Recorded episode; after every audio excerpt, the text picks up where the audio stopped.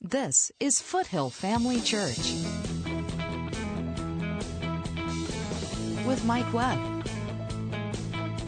Building strong, spirit filled lives through God's Word.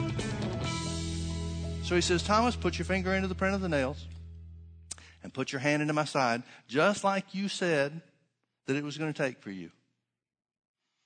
And be not faithless. Notice what Jesus calls the condition, the choice to believe only what you can see and feel. He calls that faithless. Now we call that believing in what you see.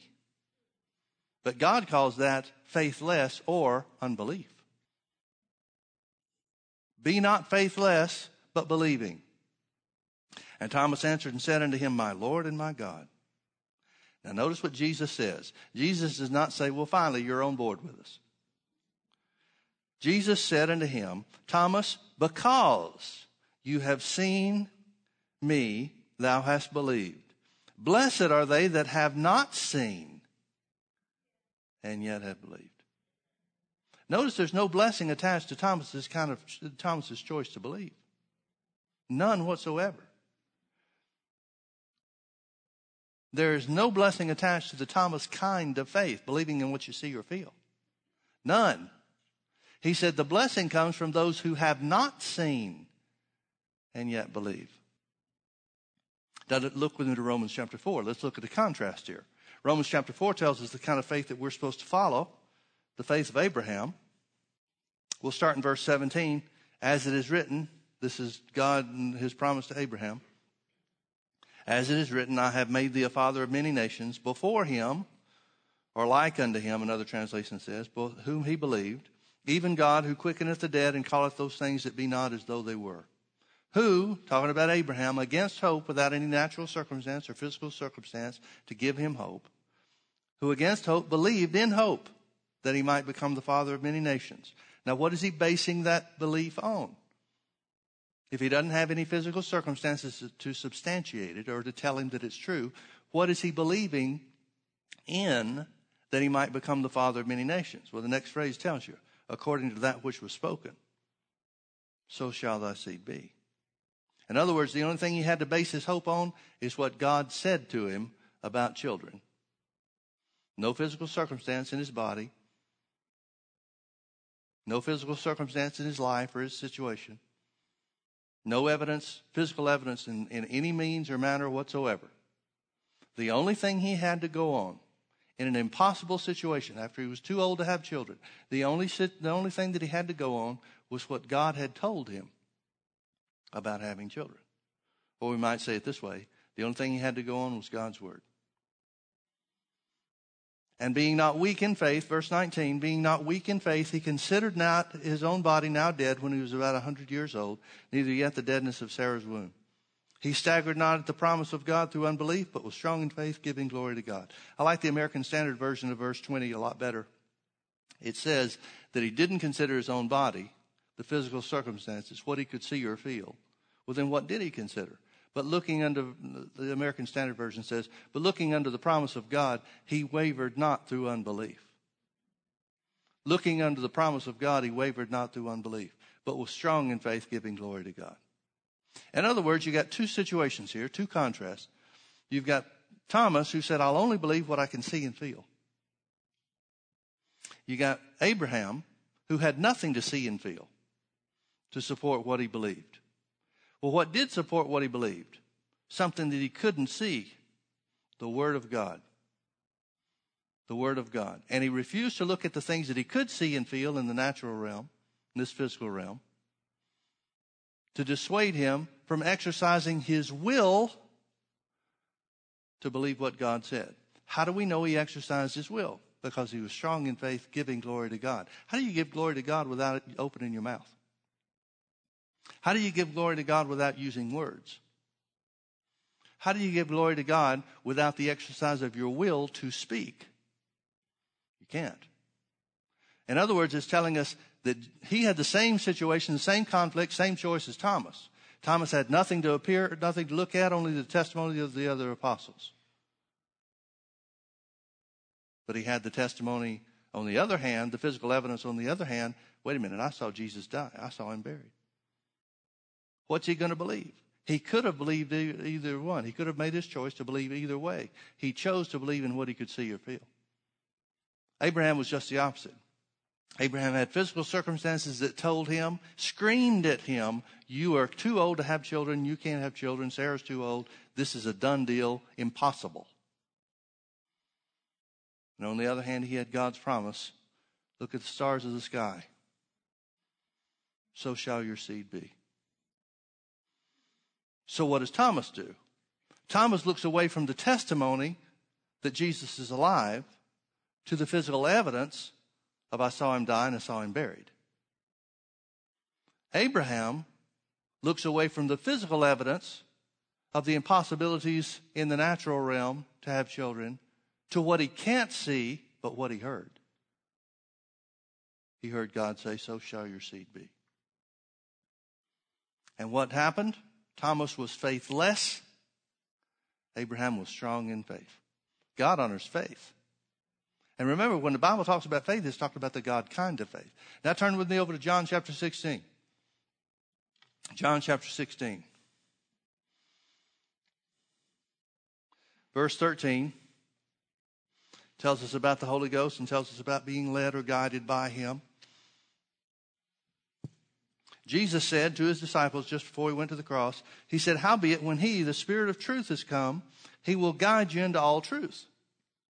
Now, where's the Holy Ghost going to guide you? He's going to guide you into all truth.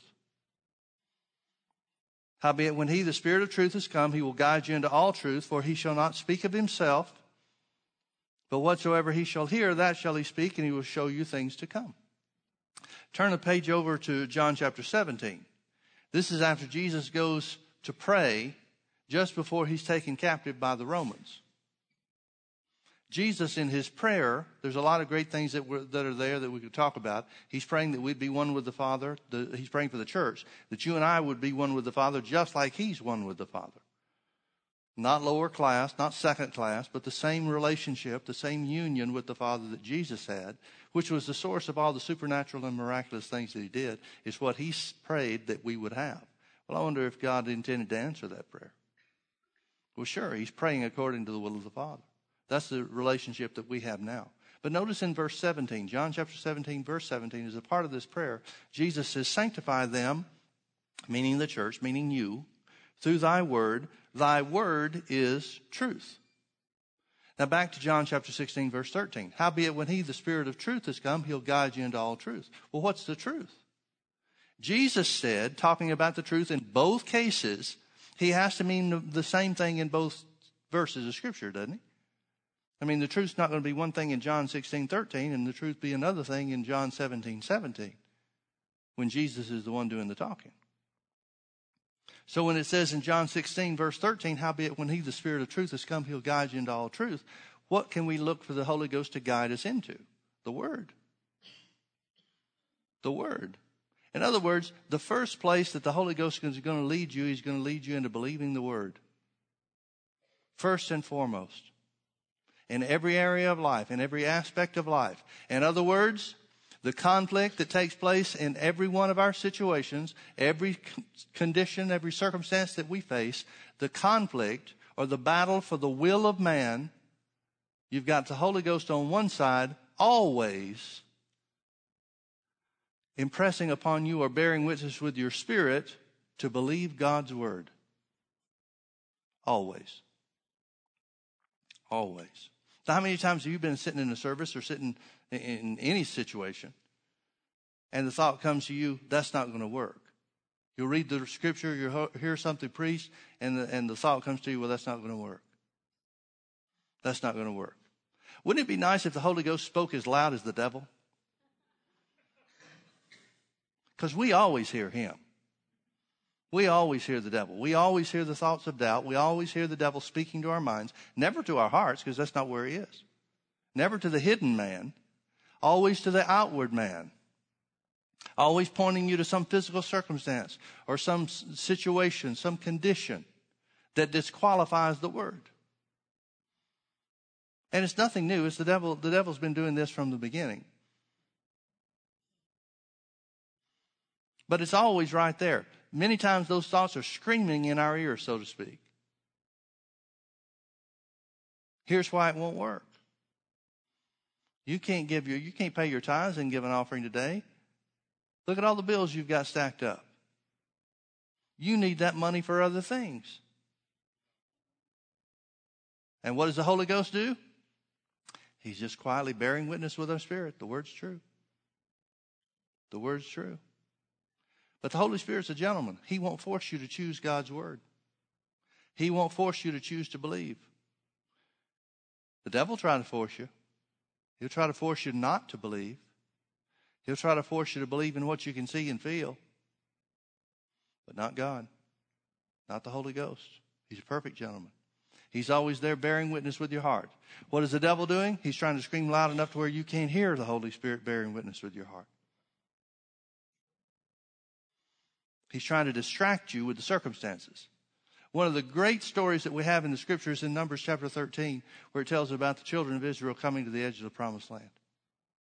Great story, great example of, of, of the conflict that takes place for the will of man. Numbers chapter 13 tells us about Moses ten, sending in the 12 spies into the promised land. They go into the promised land and find out it is a land flowing with milk and honey. It's everything God told them that it would be. God had also told them that the people lived there. He told them the Hittites were there, the Jebusites were there, the Amalekites were there, and Canaanites were there, and others. So they go into the land and find out, wow, this land is great. But, uh oh, people live here. Nothing new. God told them that already. But they look at the size of the walls around the cities. They look at the size of the armies of the, of the opponents. They look at all the physical circumstances. Now they've got physical evidence that prove that what God said about the land was true. But they look at all the other things around them.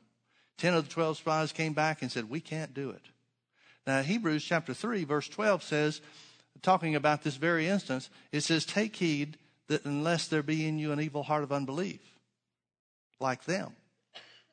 In other words, their position is what the Bible calls an evil heart of unbelief. What does that have to mean? That means they took sides against God's word. That means they exercised their will against what God said. They lost the battle, so to speak. Their will was determined by something other than what God said. And that's what the Bible calls an evil heart of unbelief. Now, what God calls evil is a whole lot different than what man considers to be evil. Man considers evil to be wrongdoing. God considers evil to be taking sides against His Word. Now, certainly taking sides against His Word will lead you to wrongdoing. But it's not the behavior itself that's the issue, it's the choice that man makes. It's the determination of man's will. Jesus died and shed his blood and was buried, and he took our sins to the grave. And then after three days, God said, That's enough. And he raised his son to life. Jesus Christ is alive. He's here tonight. Experience the power of the gospel. Franklin Graham, evangelist and son of America's pastor Billy Graham, will minister at Foothill Family Church Wednesday, December 2nd. You'll be encouraged and strengthened by his compelling message of the cross and how the Bible speaks to our time. Don't miss this special service. For more information, visit foothillfamily.com/franklin. Foothill Family Church is in Orange County at the corner of Bake Parkway and Lake Forest Drive, just minutes off the 5 freeway. To learn more about how you and your family can connect with Foothill Family Church, simply log on to mikewebb.tv. Foothill Family Church, building strong, spirit filled lives through God's Word. So the 12 spies go into the promised land. They come back, they bring the, the, the fruit of the land and the, a cluster of grapes that two people have to carry between them on a stick. Those 10 spies come back. 10 of the 12 say, The land is everything God said that it was, but but the people be strong that live in the land, and they've got big walls around their cities. Caleb spoke up real quickly and said, We're well able to take the land. God's with us. In other words, he's taking sides with God's word. We're well able to take the land. But the 12, the other 10 of the 12 said, We're not able to go up against them. We're not able to go up against them. Now, folks, I want you to understand the evil heart of unbelief was when they took sides against God's word. It's when they took sides against God's word. Did they know there was a conflict going on between the devil and God? Did they know that there was a fight going on for their will? Did anybody stop and, and instruct them and say, now, wait a minute, as soon as you guys get back, there's going to be this conflict. There's going to be this struggle. It's going to be a spiritual struggle. It's going to be a struggle between what God has promised and whatever you see in this in the promised land that might deter you from taking possession of it. They had no clue. Well, if we get a clue and understand how things work, we should have a great advantage in, over them, shouldn't we? We should. But How many Christians do get a clue? A whole lot less than what I'm sure God would want it to be. So what did they do? Ten of the twelve said, We're not able to take the land, for they are stronger than we are. Now, what has happened? What they saw influenced their decision. What they saw in the promised land, what did they see? Well, they saw the walls around the cities. They saw all the people there. They saw the, the sons of Anak, which come of the giants. They saw the Amalekites. They saw the Hittites. They saw the Jebusites. They saw the Canaanites. Looks like too many people and too strong tribes. What did it do? It changed how they saw themselves. There we saw the sons of Anak there, the sons of the giant, and the Amalekites, and the Canaanites, and the Jebusites. And we were in our own sight as grasshoppers, they said. They said. How do we know what their will was? Folks, you can always identify somebody's will by what they say. What did they choose? The ten spies chose to take sides against God's word. Caleb and Joshua stood up in the middle of it and said, Wait a minute, wait a minute, wait a minute. Don't rebel against God. In other words, don't take sides against what God said. We're still able to do it. God's on our side. We can do it. I know they're strong. I saw the walls too. I saw the same people you did. I saw their military strength. But God's on our side. God said the land was ours. What are they going by? What are Caleb and Joshua going by? They speak and show what they've determined their will to be based on what God said, not what they saw. See, they didn't walk into the promised land and see any evidence that the land was theirs. Yet God said that it was. They didn't see any reason whatsoever, any physical evidence whatsoever, any circumstance to speak of that said they can take possession of this land. They saw they were outnumbered. They saw that the, the military strength of the, all these different people and armies was greater than theirs. They saw that they were outmatched. But they also knew that God's word said. God had given his word saying, The land is yours. I'll deliver the land unto you. So they're going by what they can't see. The ten spies went by what they could see. The ten spies are taking the Thomas route. They're doing the same thing Thomas did because of what I can see and feel, I say we can't do it, they said. Caleb and Joshua were just the opposite. They went the Abraham route. They went according to the, what the Bible identifies and defines as the God kind of faith. Now, folks, what I want to get across to you is faith is a spiritual force. The Holy Spirit is always going to guide you into the truth. The Word is the truth. That means He's always going to guide you into believing the Word. The Holy Spirit will always guide you into faith. Why? Because faith is the victory that overcomes the world. Faith is the victory, Jesus said, that changes circumstances. Faith is the victory that will overcome the works of the devil against you. Faith is the victory that will overcome poverty. Faith is the victory that will overcome sickness. Faith is the victory that will overcome debt. Faith is the victory that will overcome any problem that you face in this earth. And faith is always based on what you can't see, not what you can see. And again, why is that so important? Because there's a constant battle for the will of man. There's a constant battle for the will of man. Constant battle for the will of man. What are you going to choose? Are you going to choose to stick with what God said? Remember what God said about His Word. He said, Heaven and earth will pass away, but my words will never fail. In other words, the Word of God that provides promises for you that you can't see naturally will last longer than the circumstances that tell you that it won't work. The devil is fighting constantly for your will, every situation, every circumstance. That's why the Bible says to take every thought captive and bring it into obedience to the word. Every thought. Why? Because everything is a battle for your will. Everything is a battle for your will. Howbeit, when He, the Spirit of truth, has come, He'll guide you into all truth. The Word of God is truth, folks. He'll guide you to believe in the Word. Believe in what you can't see and speak according to what you can't see, not according to what you can see. Brother Hagin told a story one time, or told it many times, but a situation that occurred where he was uh, preaching a service or a seminar in uh, uh,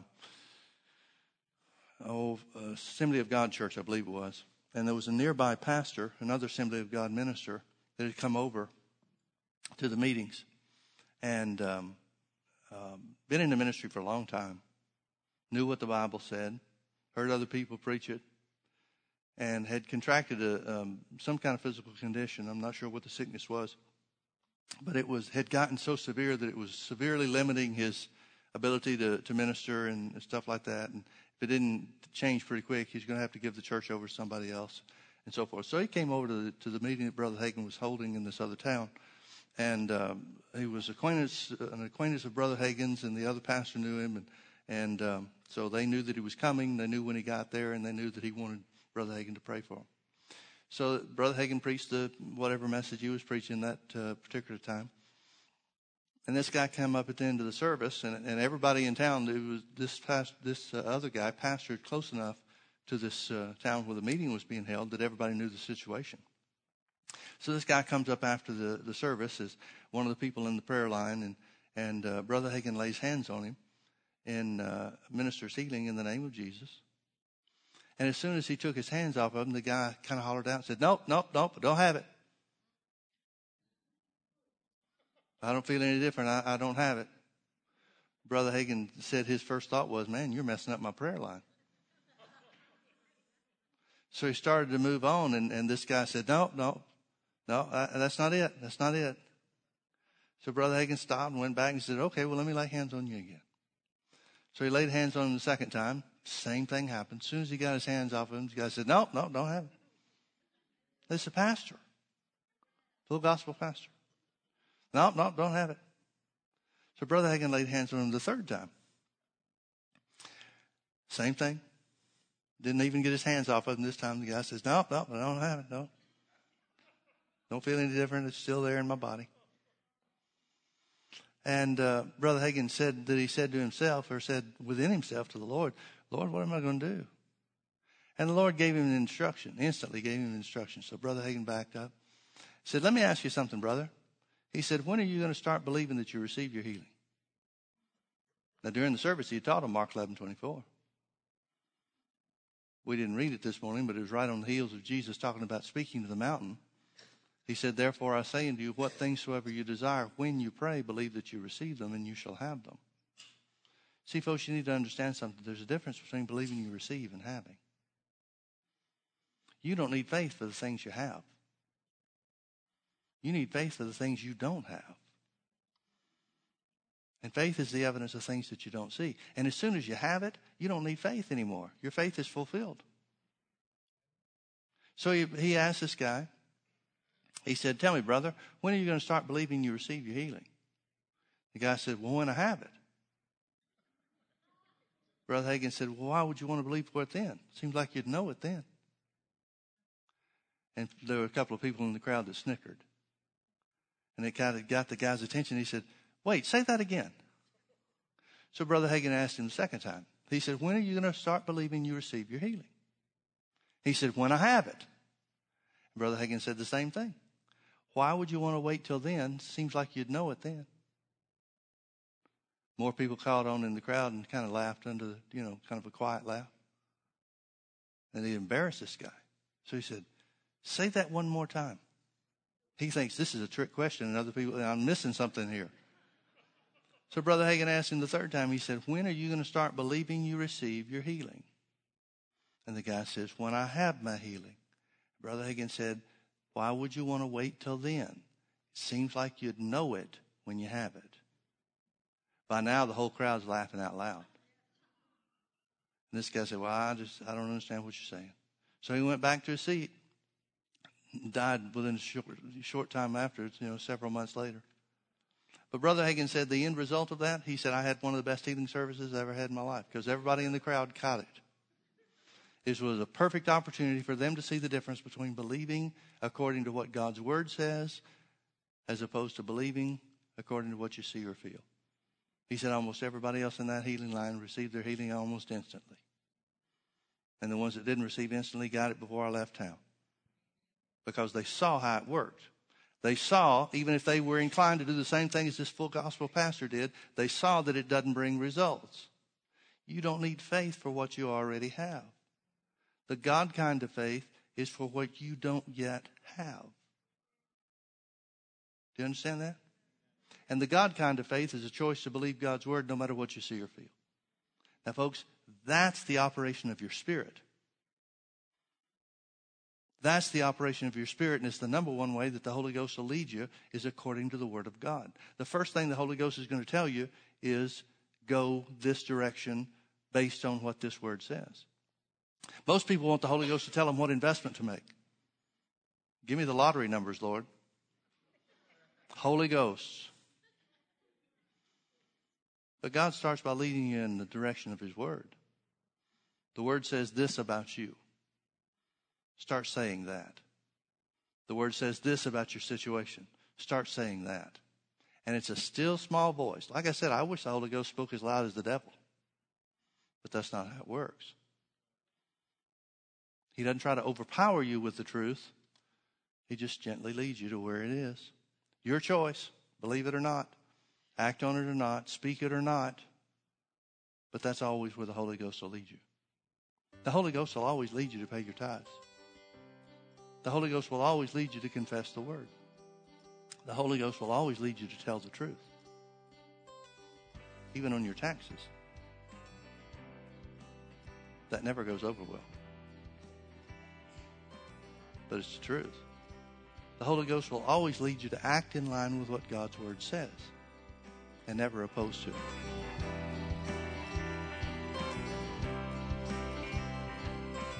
Jesus said that when the Holy Ghost was come, he would guide us into all truth. He is a spiritual guide who bears witness with our spirits as to the truth of God's Word and the truth of His plan for our lives. Thanks for watching today. Come visit us at Foothill Family Church. This is Foothill Family Church with Mike Webb.